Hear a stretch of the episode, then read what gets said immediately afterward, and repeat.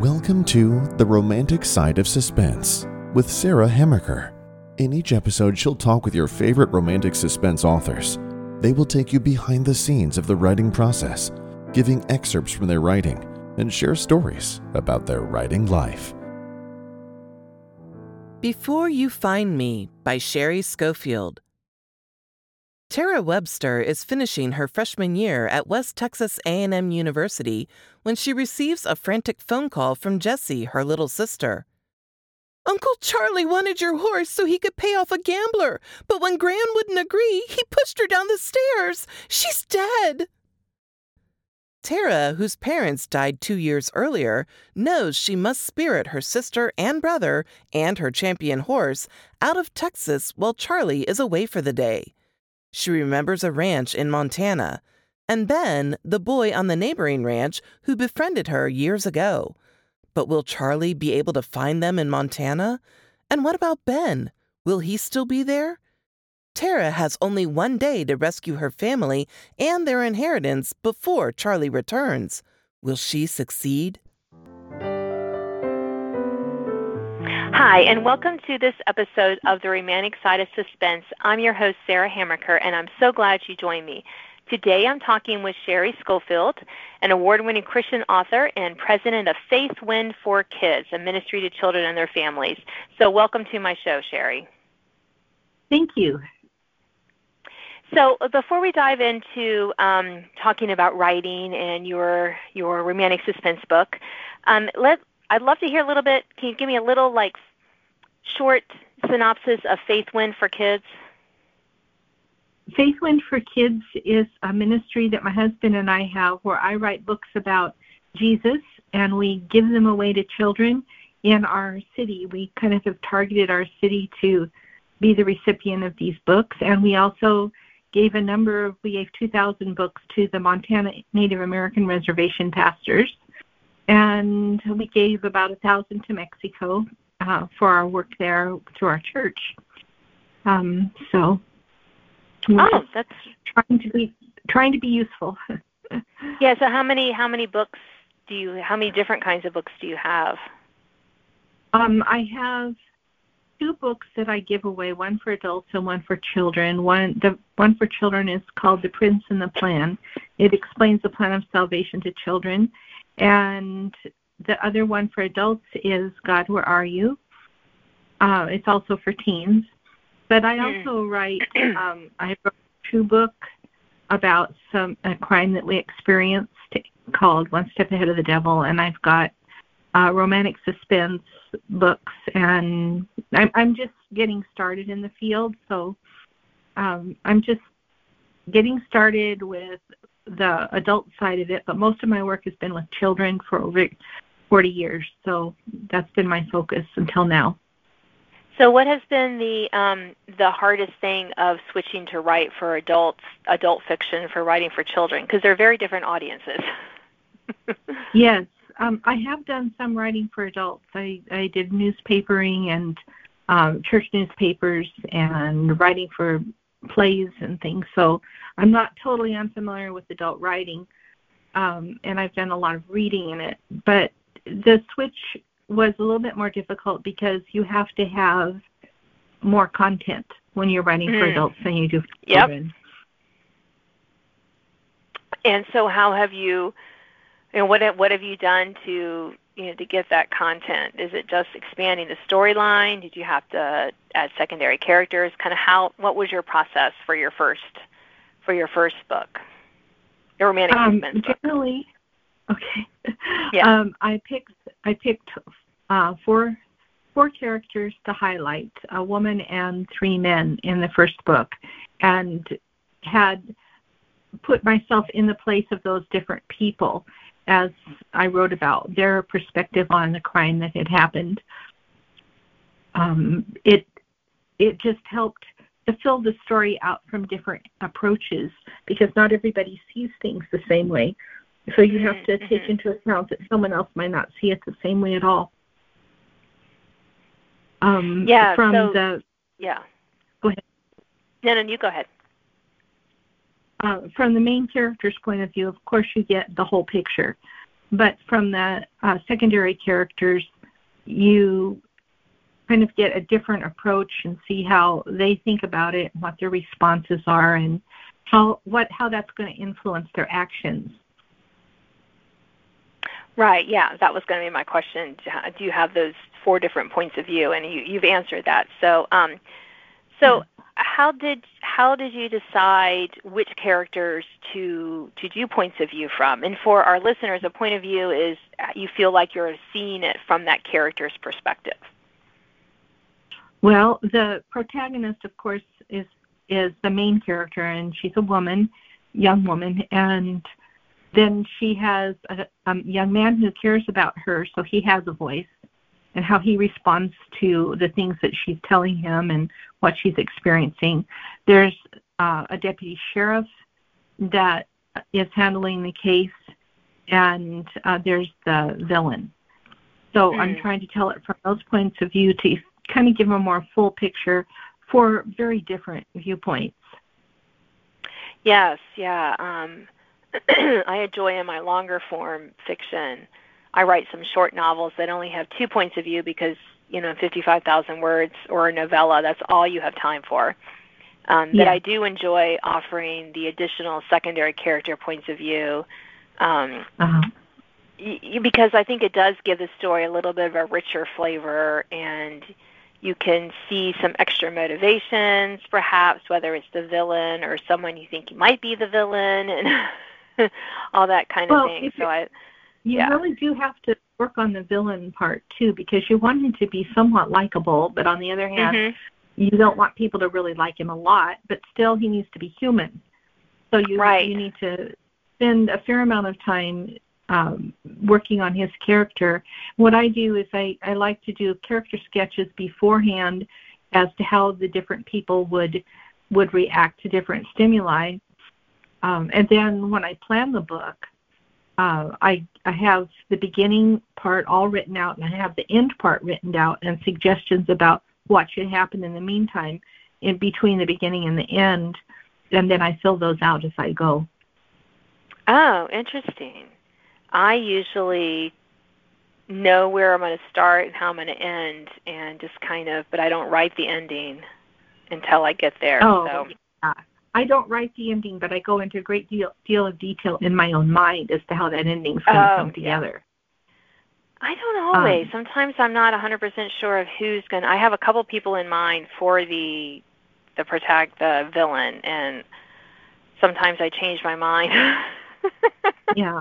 Who's going to be the bad guy? Who's going to be the mm. the one? Um, sometimes I don't, but sometimes I'm like, hmm, because I don't want I don't want everyone yeah. to guess, and I'm not always 100% sure. Um, so are you? So it well, sounds like you're more of a plotter then. Yes, I I like to. Uh, put it from the various different people's point of view and in this particular case of um, the romantic suspense I just finished, um, mm-hmm. it was all right straight up front. Page one, this is the villain. This these are the main characters right at the beginning. Page one, you've got that. You've got the the protagonist. You've got uh, people who are working with her, and you've got the villain all in in the first chapter, lined out, spelled out, and you even have a mention of the future hero in the book also. Yeah, I know some books they can name him and it's like, well, why was he doing this? Is he going to get caught? Are they going to figure it out? Mm-hmm. Um, yeah, it can be different. I, I, that's what I one of the reasons I love about writing romantic suspense is that we have, you know, that freedom to, you know, make it mysterious. Who is it? Or we can uh-huh. reveal uh-huh. it and then show, well, are they going to get away with it? Are they going to find, figure it out? Are they dot yeah. dot dot? yes, it depends on the story entirely as mm-hmm. to how I approach that one. Um, I like um, I like this intrigue to be as to how how can she get away from the bad guy in this first book. That was the big plot. How can she protect herself from this murderer? And what she does, the steps she takes to protect herself, and how the murderer finds her anyway. Right. Yes. Um, and it's nice to change it up. I mean, we still have the formula of a happy ending, and you know, which I was one of the reasons yeah. I do like writing romantic suspense as opposed to just like a straight suspense or straight thriller. Um, is that I like to give readers that satisfaction of you know, the hero and heroine are together, but how do they get there? Yeah. You know, I hope they enjoy that journey and that they figure out the the mystery is satisfactorily resolved and and the mm-hmm. villain gets their comeuppance however yeah. that looks like. Sometimes it's yeah. you know, you know, jail, sometimes it's they're dead. yeah. Sometimes they it's a different kind of. It just really depends on what what seems to be fitting for the for the situation um, of it. So, what do you find is um, the most rewarding part about writing romantic suspense?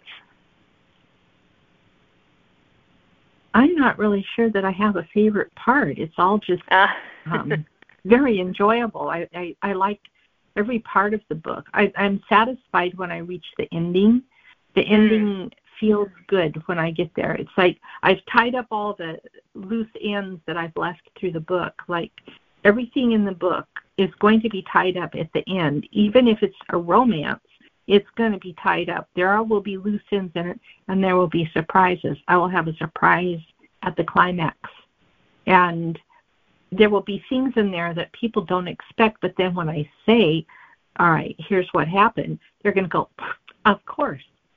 Yes. So, because I've left a trail like breadcrumbs. Mm-hmm. right, and I don't I don't know about you, Sheri, because you probably you sound like you plow a little bit more than me, but sometimes I'm more of a pantser, so I'm more the story just kind of unfolds in my mind and I kind of write it, uh-huh. even though I know mm-hmm. the kind of story arcs and stuff. Um, mm-hmm. But sometimes I'll be writing and I'm like, oh, well that's what that's why I did that in chapter five. because it points to something that happens in chapter 15 or chapter 17 or something yeah. like that. Yeah.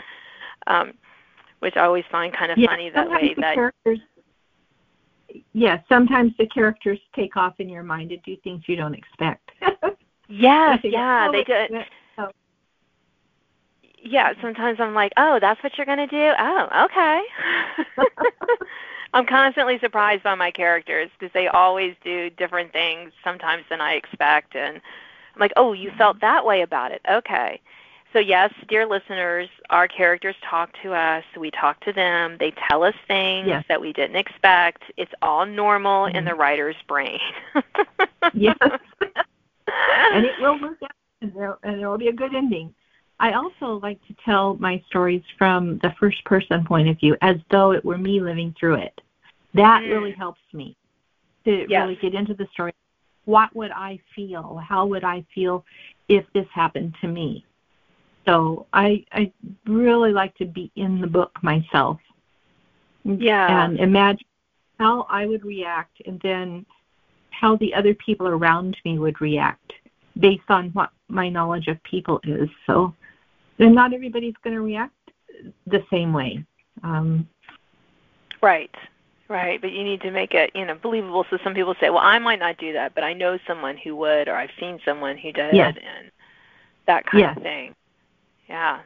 Well, this has been a lot of fun, Sheri, but unfortunately we are out of time. So thank you so much for being on my show. Sure. Thank you for inviting me, Sarah. I appreciate it very much. You have been listening to The Romantic Side of Suspense. I'm Sarah Hamaker, and today's guest has been Sheri Schofield, an award-winning Christian author. She's also president of Faith Wind for Kids. You can find out how to connect with her um, in the bio notes for this podcast, and stay tuned for a short excerpt from one of her latest romantic suspense books, Before You Find Me. Now, an excerpt from Before You Find Me by Sheri Schofield. My best friend Jenna and I had just finished lunch at West Texas A&M when I got the phone call that would take me away from Texas the last Friday in March of my freshman year. Gotta go, Jenna, I said, pulling the phone out of my pocket. It's Jess. She never calls during school hours, so I better see what's up. I put the phone to my ear, waving at my friend as she turned and headed for class. Hey, Jess, what's up? Tara! my 12 year old sister sobbed. Gran is dead! What? I gasped. Opening the hall door, I stepped outside from the noisy crowd. Charlie killed her! I saw him! Oh no! I was stunned into silence, listening to her cry. Uh, does he know you saw him, honey? No. Are you sure? Y- yes, she sobbed. Uncle Charlie was here at the ranch yesterday. Liam and I had been out fishing. When we went back to the house, we saw his car. Then I heard Charlie yelling at Gran. So I told Liam to take the fishing poles into the barn, then to stay out back with the horses until I told him it was safe to come out. Then I sneaked up to the living room window and I looked through the lilac branches to see what was going on. Charlie wanted Gran to give him money or sell something. He'd been gambling and owed somebody a lot of money, but Gran wouldn't listen. She said it was something he would have to work out on his own. He kept yelling at Gran, You gotta give me Sundance. I owe Gino a lot of money, and if I don't pay, I've had it. But Gran kept saying, No, that horse belongs to Tara. You can't have him. This this was about him wanting my horse? And who's Gino? I, I don't know who Gino is. I just know Gran wouldn't let Charlie have Sundance. But he kept arguing with her, saying his life was in danger, and he promised to give Sundance to Gino. Gran kept saying no. They were right at the top of the stairs. That's when it happened. I could see it from the window. Charlie pushed her down the stairs. Oh, Jess. A shiver snaked up my spine. then he went down the stairs and, and felt her neck. When he stood up, he called 911 and told them he'd just come into the house and saw Gran at the bottom of the stairs and she was dead. He said it must have been an accident. Jess sobbed loudly. But he pushed her. I saw it. The weirdest part is he took her wedding ring off her hand, too. I don't know why he did that, but it made me mad. Are you sure she's dead? I couldn't quite believe it. I found a bench in the shade and quickly sat down. Yes, yes. The ambulance came and they took her away inside a black bag. My stomach churned. Where's Charlie now? He flew back to Houston this morning. I heard him making a phone call first. I think he was talking about Gino. I heard him say something about Sundance. Why didn't you call me sooner, Jess? Charlie took my phone away and locked it in Gran's office, so I couldn't use the office phone either. Then he called Sylvia and she came over to watch us. Sylvia was Charlie's local girlfriend when he was in town. I knew he had another girlfriend in Houston, too. Sylvia was blonde, pretty, and about 35, I guessed. She's downstairs in the living room now watching TV and drinking something in a tall bottle. I don't think it's beer. Charlie told her to keep us in the house until he got back and not to let us use the phones in the office or her phone either. She fed us lunch. Then I told her we'd like to go to my room to be alone. She said okay, so we did. How'd you get your phone back? I thought you said Charlie locked it in Gran's office. Well, uh, you know how Gran always liked to leave her office window open just a little? Jess said, trying to control her sobs. After lunch, I climbed out my window and walked around the roof to the office window and climbed in. it was easy. Oh, good girl, I said. reassured Jessie was not too scared to plot a way out of this mess. Where are you and Liam now? We're in my bedroom. I locked my door and turned on the TV so Sylvia couldn't hear me. Then I called you. Anyway, with the TV on so loud, even if Sylvia came up to the door, she couldn't hear me. she took a deep breath. Is Liam okay? My little brother was seven. He's been crying off and on, and I think he's pretty scared. Of course. I'm sure you're taking good care of him, Jess. They must be paralyzed with fear. Listen, Jess, I'm coming home. I've got to get you out of there. The trip will take me a couple of hours, maybe a little more. Here's what I want you to do get out some jeans and shirts for you and Liam and put them in the duffel bag you use when we go camping. Oh, yeah, and put hoodies, shorts, socks, and underwear in too. Put an extra pair of shoes and your riding boots in a pillowcase. You'll need your coats. Put them on top of the duffel bag. Then put everything in the closet and close the door so nobody will see it. okay, Tara, I can do that, Jessie said, sounding calmer already. I'm going to drive in the back way and park behind the barn. Sylvia won't be able to hear or see me. Then I'm going to climb up the tree to your window, so leave it open a crack for me. Got it. I put the phone back in my pocket and headed for my dorm room. I didn't hesitate. Yes, I had plans for which I'd need a business degree, but sometimes life takes us down roads we do not expect, and the road I was walking seemed to be taking me down a different path than I'd planned. I'd just have to postpone things for a while. I'd contact the college later and see about making up finals. I knew I had a greater responsibility than college. My family came first, and I must protect them no matter what. I was the only one who could rescue them now. Thanks for listening to The Romantic Side of Suspense with Sarah Hamaker. If you enjoyed this episode, please leave a review. You can sign up to receive notifications of upcoming podcasts and listen to previous editions at sarahhamakerfiction.com.